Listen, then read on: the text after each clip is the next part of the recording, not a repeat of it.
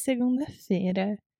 Hoje, segunda-feira, dia 25 de setembro de 2023, e esse é episódio número 99 do Kind Reminder. Ou melhor, na teoria, esse é o episódio número 100, porque esse podcast começou no episódio 000, lá em 2021, quando eu imaginei que fosse ficar, sei lá, quem sabe alguns meses e cá estamos nós, quase completando dois anos de podcast semanal e eu tô muito feliz.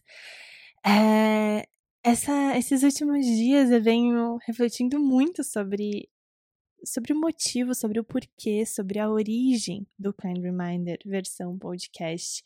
E aqui estou agora 11h38 da manhã de uma segunda-feira. Normalmente esse episódio já estaria no ar há bastante tempo, mas acabei de voltar de uma semana de férias com as três pessoas que eu mais amo nesse mundo, os meus pais, meu namorado, e foi uma viagem inesquecível no sentido de perceber aquilo que verdadeiramente importa. Eu, eu digo que cada viagem para mim ela é um renascimento. Cada viagem eu me conheço mais, cada viagem eu conheço novos desafios, cada viagem eu expando o meu repertório não só profissional, mas principalmente de vida. E deixando de lado todos os lugares incríveis que eu conheci, todos os espaços que eu conheci, todas as definições de bem-estar em espaços físicos que eu conheci, foi um momento de muito relaxamento. A gente passou uma semana em Fernando de Noronha e a sensação de estar ilhada, ao mesmo tempo, ela era um pouco. É... Não, não, não chegou a ser angustiante, mas ela era muito diferente. O silêncio o, a calmaria, a distância, digamos assim, do, entre aspas, mundo real, porque lá não, não é o mundo real. eu não sei se você já teve essa experiência de conhecer, mas eu, eu acho que Fernando de Noronha não é um mundo real, não. Assim, é um mundo utópico, talvez. Mas, brincadeiras à parte, no sentido de é tudo muito diferente do que eu, pelo menos, estou acostumada a viver.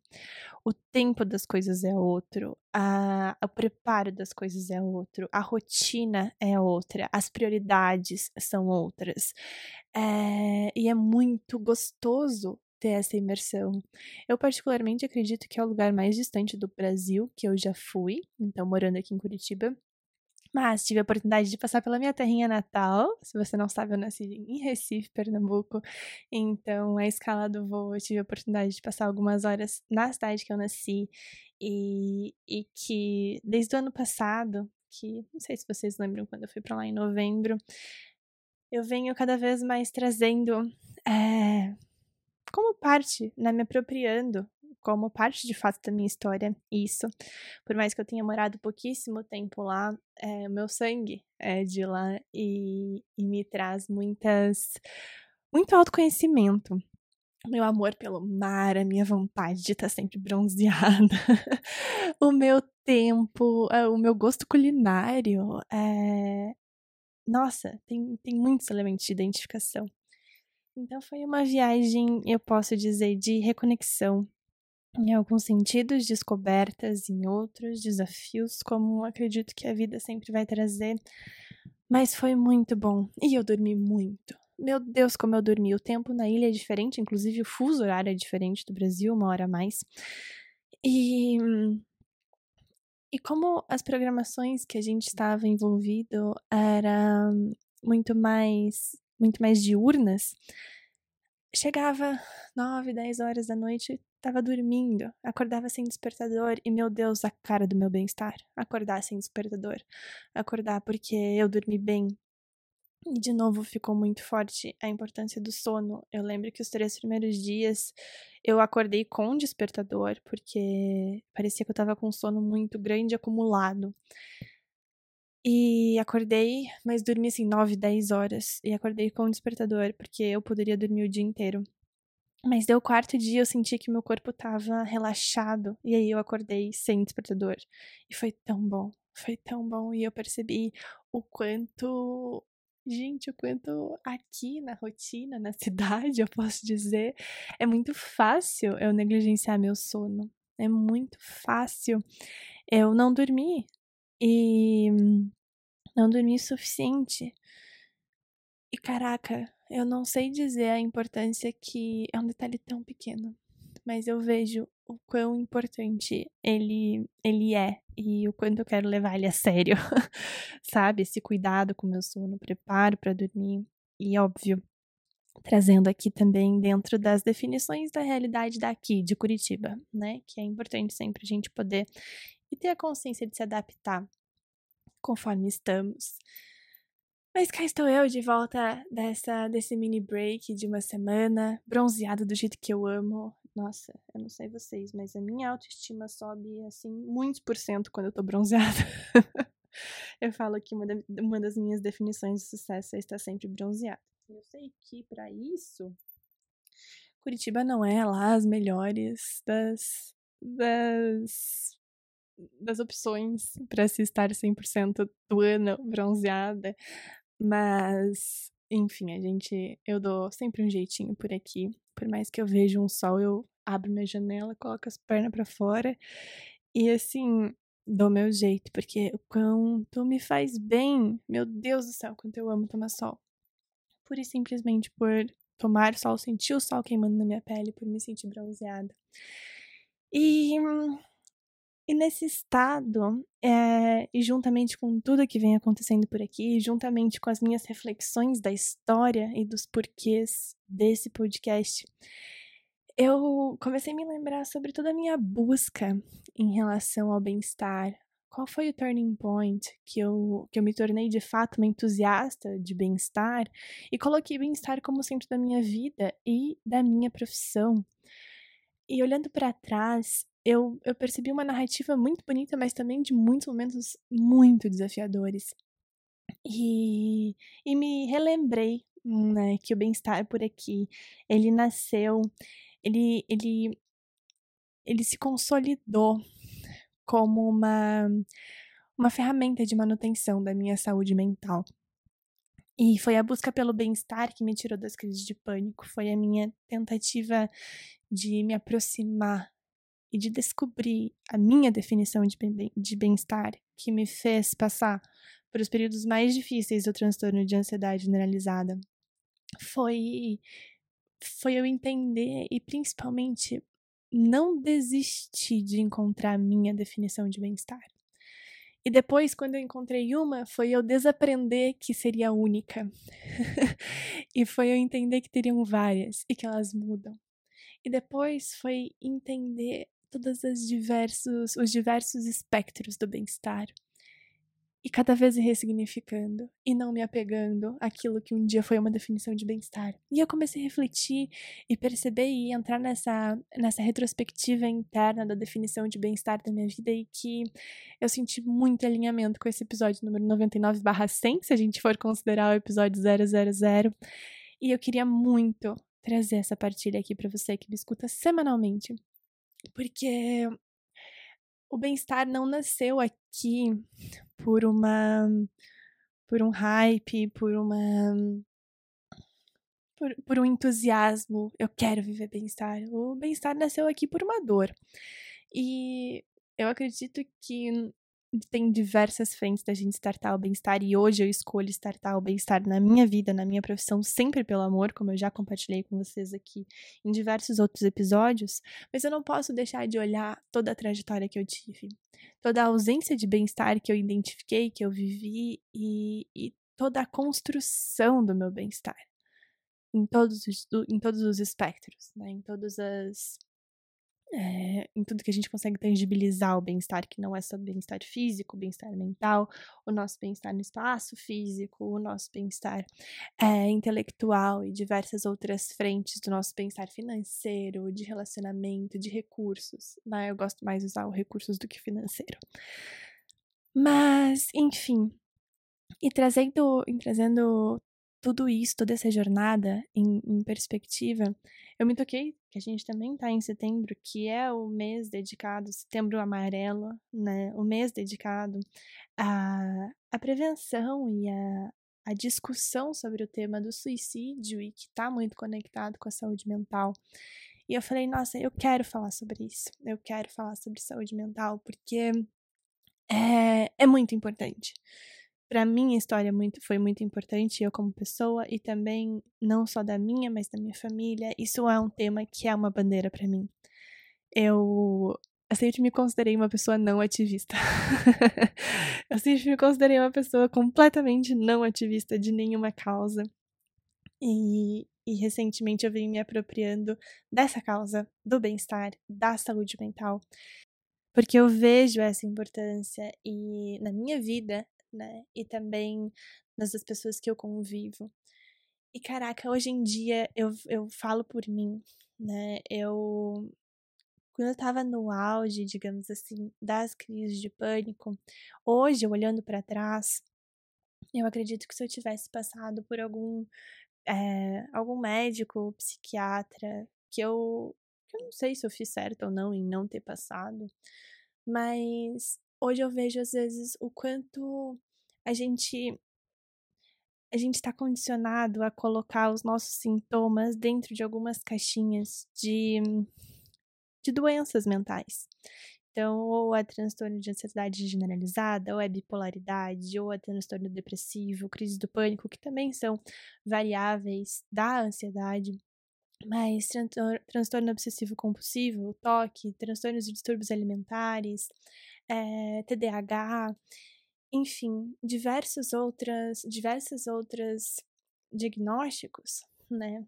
E, e o que eu vejo por aqui é que eu tenho certeza que se eu tivesse ido num psiquiatra, eu teria recebido o diagnóstico de diversas dessas desses distúrbios e desses transtornos, como eu recebi e tenho é, esse diagnóstico, mas eu, eu, hoje eu percebo quanto foi importante para mim entender primeiro quem eu sou alguns traços da minha personalidade e para depois entender por que, que existem esses distúrbios e, e como e como facilmente eu poderia me colocar numa caixinha da ansiedade generalizada e, e não aprender a lidar com ela, né? E, e, e quem sabe conviver com medicamento é, de uma forma que eu não aproximasse-a de mim.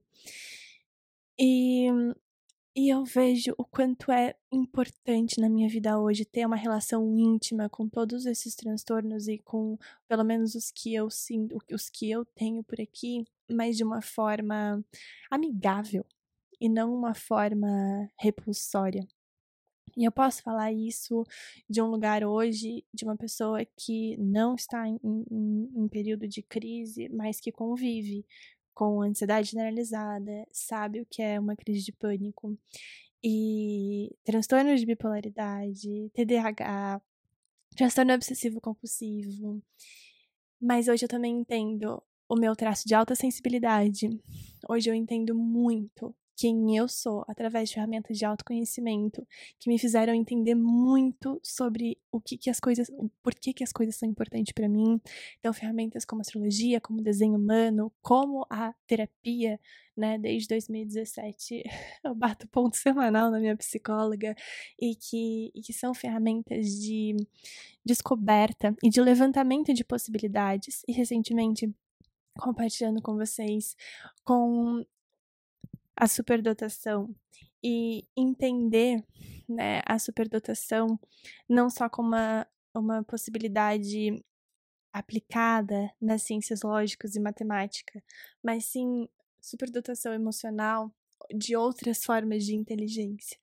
E eu ainda irei começar o, o processo de diagnóstico, né? Como e, foi interessante porque eu quero, eu vou começar esse processo de, de, de, de diagnóstico com uma ferramenta de autoconhecimento é, em diversas conversas com a minha terapeuta.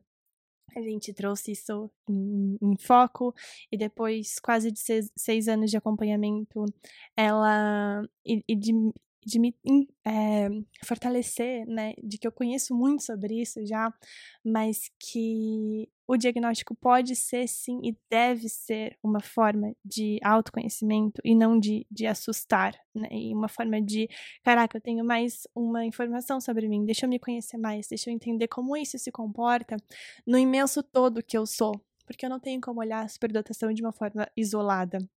Eu olho ela considerando a alta sensibilidade, a minha personalidade, o meu jeito, o meu gosto, os meus relacionamentos. Eu, eu quero olhar isso. Eu, eu, eu acredito fielmente que a gente precisa olhar, entre aspas, os nossos diagnósticos dentro de do universo que a gente é, e principalmente dentro da nossa humanidade, porque somos seres humanos, estamos suscetíveis aos fracassos, estamos suscetíveis ao erro, estamos suscetíveis à tristeza, estamos suscetíveis à raiva, ao estresse, isso faz parte.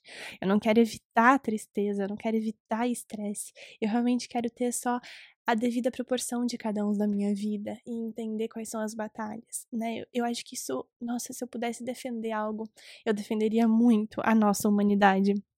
E, e defender para trazer isso sempre para nossa consciência de que nós somos humanos. Então, é, me sentir ansiosa faz parte da minha humanidade. A questão é eu entender o grau dessa ansiedade, entender o contexto, onde ela vem, a proporção, o quanto ela toma ou não espaço dentro do meu dia a dia. Então, é, é um caminho de quase de arqueólogo, assim, de você ficar com uma lupinha e uma e uma pinça assim e cavocando e tirando uma areia e descobrir um, um milésimo de alguma coisa e você vai lá, cavoca mais um pouquinho e você se torna arqueólogo, assim, é arqueólogo, que são, meu Deus, desculpa se eu trouxe a, a determinação errada, mas é, de você descobrir, né, essas pessoas que, que vão e ficam horas e horas e horas olhando para algo que não significa nada e quando vê aquilo significa tudo. Então, é, bom, voltando mais pro, pro diagnóstico de superdotação como ferramenta de autoconhecimento, justamente para trazer mais input sobre quem eu sou. E, de novo, é importante a gente entender, né? Isso recentemente foi uma quebra de paradigmas por aqui. Que a superdotação ela não está só no escopo da hum, inteligência lógica e matemática. A superdotação ela está em outros escopos também. Então existe superdotação emocional, existe outros tipos de de inteligências musicais, inteligências artísticas, inteligências relacionais. E isso tudo é, às vezes não foi tão tão pesquisado como a superdotação lógica e matemática, né? A superdotação de aquela que a gente conhece muito bem.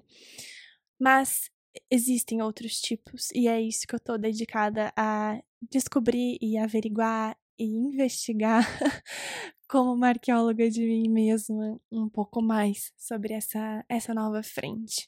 E eu trago tudo isso porque tudo isso é saúde mental. Tudo isso faz eu, eu ter cada vez mais conforto em quem eu sou, nos meus medos, nos meus anseios, nas minhas angústias, nas minhas tristezas e, e entender quando eles estão dentro do meu, entre aspas, normal, né? Eu sinto e, e, é muito é muito rico a gente se entender a um ponto que vem um momento de ansiedade e você percebe, caraca, mas essa ansiedade, eu tô dando nome como ansiedade mas ela na verdade é um baita frio na barriga, porque eu vou estar tá fazendo uma coisa que eu quero muito. E às vezes a gente confunde o termo, a gente usa muito esse entusiasmo como sendo é, ansiedade. E, e o estresse, que eu, eu tenho um episódio inteiro aqui nesse, no Kind Reminder sobre estresse e a importância do estresse na dose adequada, é ele, né, que faz com que a gente se movimenta. É a dose certa de estresse que vai deixar com que a gente não fique no tédio, mas também que a gente não entre no estado de ansiedade, que a gente consiga equilibrar a demanda com a nossa competência. É o estresse que as pessoas chamam de estresse saudável, mas por muito a gente está muito acostumado a usar a palavra estresse de uma forma é, dolorida, né, de uma forma que não causa prazer ao verbalizar. Mas é importante a gente reconhecer o lado bom. O lado bom da gente estar tá em constante, receber constantes é, gatilhos e, e faíscas, digamos assim, para que a gente se movimente e movimente nossa vida, movimente os nossos resultados e que a gente vá com, constantemente se lapidando. E, e trago aqui um, um ditado que eu gosto muito, que é sempre estamos no nosso melhor e sempre há espaço para melhora. Então, ele me ajudou muito em momentos que eu achava que eu sempre estava faltando, né? Por estar sempre trabalhando em mim, por estar sempre querendo descobrir mais sobre mim mesma. Às vezes a gente acaba num lugar de insuficiência. E, e quando estou nesse lugar de insuficiência, me faz muito bem lembrar, então fica aí o kind reminder de que a gente sempre está no nosso melhor e sempre há espaço para melhor. Às vezes isso é um pouco incoerente para nossa mente limitada e humana, mas eu posso te garantir o quanto isso é real. Então, fica outro kind reminder para que a gente lembre também da nossa humanidade e que a gente consiga fazer as pazes seja com a nossa ansiedade, seja com o nosso estresse, e buscar entender cada um dos nossos traços, né, de uma forma a olhar um todo. E eu não posso deixar aqui, não posso te deixar registrado aqui a, a frustração que às vezes eu sinto por não encontrar profissionais médicos, quem sabe, que vão olhar esse todo, né? Mas ao invés de ficar me lamentando e frustrada em relação a isso, eu também acredito que nós devemos ser os principais interessados a buscar esse todo. E aí, buscando quem são as pessoas que podem nos ajudar a entender. Então, são médicos, são psicólogos, são psiquiatras, são amigos, são parceiros. É, quem são? São grupo de apoio? Quem são? É, quem que é o nosso esquadrão? Eu costumo dizer que é muito importante a gente ter o nosso, o nosso esquadrão da saúde mental, assim. Pessoas que a gente sinta confiança em se abrir e, e pessoas que a gente sente que sempre vão estar tá nos levando é, eh, para lugares muito bons. Então, ou vão despertar o melhor na gente, ou vão trazer ideias, ou vão trazer direcionamento, vão trazer clareza, pessoas que vão trazer repertório, pessoas que vão trazer um ombro quando a gente quer chorar, pessoas que vão trazer apoio, suporte, motivação. Quem que é esse teu esquadrão? Quem que é esse teu esquadrão da saúde mental?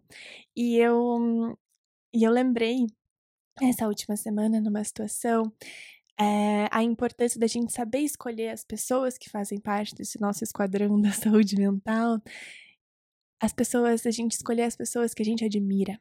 Então, escolher as pessoas que nos inspiram, seja no estilo de vida, seja na profissão, seja no relacionamento, seja na família, seja como filha, seja como esposa, seja como namorada, seja como empresária, seja como dona de casa, pessoas que nos inspiram. E isso, assim, é uma regra valiosíssima. Não sei se regra, mas uma, uma verdade que eu tenho por aqui, valiosíssima, da gente sempre se abrir e pedir conselhos para as pessoas que a gente tem admiração e para as pessoas que se comportam da maneira como a gente se visualiza se comportando. Então, da maneira que a gente quer se comportar. Tá passando um carro aqui ao fundo, então desculpe o barulho. Mas da maneira que que a gente almeja. Porque se a gente ficar pedindo opinião e abrindo nosso coração para as pessoas que fazem coisas que a gente não gosta, ou que têm estilos de vida que a gente não gosta, ou que colhem frutos e colhem resultados que não são aquilo que a gente quer colher, aonde a gente está levando nossa vida? Então, isso aqui fica de kind reminder para mim, mas principalmente para você e também para você, né, da gente ter essa consciência e, e questionar quem, quem que é esse nosso esquadrão. E a gente admira esse nosso esquadrão porque cada uma dessas pessoas. E eu acredito que quando a gente junta um esquadrão com pessoas que temos admiração em diversas frentes, pô, a gente faz assim um baita esquadrão da saúde mental. Um baita. E eu não posso deixar de finalizar esse episódio com a importância dessa rede de apoio, que aqui eu tô chamando de esquadrão, do ajudar e do pedir ajuda o quanto isso é importante. É, já falei aqui, a minha bandeira é muito bem-estar e a saúde mental. Isso é a bandeira que eu vou defender, assim, com unhas e dentes. E, e quero estar em todos os meus em todos os meus papéis e aqui como profissional em todos os meus papéis profissionais eu quero sempre defender isso. O bem-estar e a saúde mental. Seja como mentora seja como comunicadora aqui nesse podcast seja como sei lá inspiração de estilo de vida nas minhas pastas do Instagram seja como arquiteta, seja como advisor, enfim, essa, esse é o meu papel, né? E dentro dessas diversas frentes eu construo o bem-estar e a saúde mental de formas diferentes, mas isso é sempre o que eu vou defender e é o que eu quero muito é, ressaltar a importância do ajudar e pedir ajuda. Da gente saber pedir ajuda e da gente também estar tá atento é, quando alguém precisa de ajuda. Porque eu já estive no lugar de não saber pedir ajuda, eu já estive no lugar de ajudar. E eu sei o quanto não, não saber pedir ajuda é dolorido e eu sei o quanto receber ajuda mesmo sem pedir ajuda, o quanto isso é fortificante, até me emociona. Então, exige de nós uma atenção para para além do nosso próprio umbigo, para entender é, o outro e para escutar o outro. Óbvio, tem pessoas que são mais sensíveis do que as outras e que conseguem ter essa percepção de uma maneira muito mais fácil de como está o outro. Mas aqui ficou meu convite para que a gente saiba cultivar relações verdadeiras e, e principalmente a gente tenha esse nosso esquadrão de, de pedir ajuda e de ser ajudado também. Então, de ajudar e ser ajudado. Esse é meu recado. Eu acredito que eu não poderia encerrar o mês de setembro sem trazer sem trazer esse tópico, sem trazer essa bandeira. Eu não vejo outro tema mais importante do que esse para ser o episódio número 99/100 do podcast. Confesso que eu tô com baita frio na barriga para falar do próximo episódio muita coisa acontecendo por aqui, como sempre. É, como sempre não, né? Às vezes não tem nada acontecendo por aqui. Mas tem muita coisa acontecendo por aqui.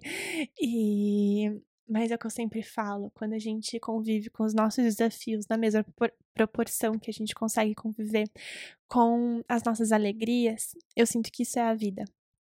Lembrando, a vida não pede licença, ela vai acontecer utopizar por momentos de calmaria total, de felicidade total, não faz mais parte da minha definição de sucesso.